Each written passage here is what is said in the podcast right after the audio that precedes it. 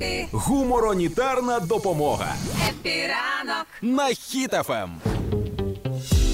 Новини, які змушують рефлексувати. В студії Даніл Панічний, Юлія Тривожна, емоційні новини. Суд в Тернополі оштрафував жінку, яка побила свою колишню подругу фалоімітаторами.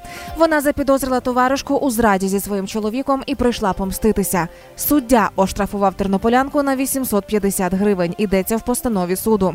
Інцидент трапився по обіді 12 травня у салоні Міра краси в Тернополі. Всередину зайшла колишня подруга власниці закладу. У руках вона тримала коробку з фалоімітаторами.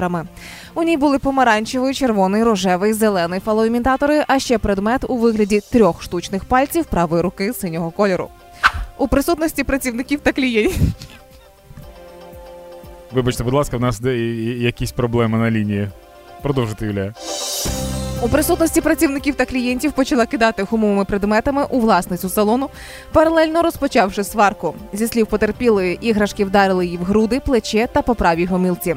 Після чого розлючена колишня подруга кинула порожню коробку і пішла. Весь конфлікт тривав близько 10 хвилин. Ну а зараз пряме включення з місця пригоди Данило Панічний.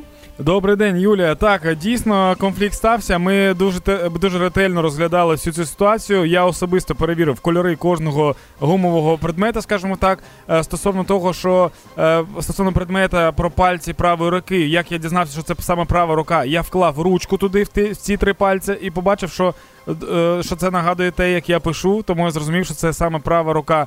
Окрім того, конфлікт е, е, конфлікт продовжувався трохи більше 10 хвилин, що є трохи вище, ніж середньостатистичний конфлікт такого типу. А також тепер ми з'ясували, що судова система в нас недосконала, бо кожен може обкласти людину, так би мовити, предметами і заплатити за це всього лише 850 гривень. Дякую, Юлія. Це було пряме включення. Наш Данило Панічний, спеціальний кореспондент, прямо із Тернополя з місця подій.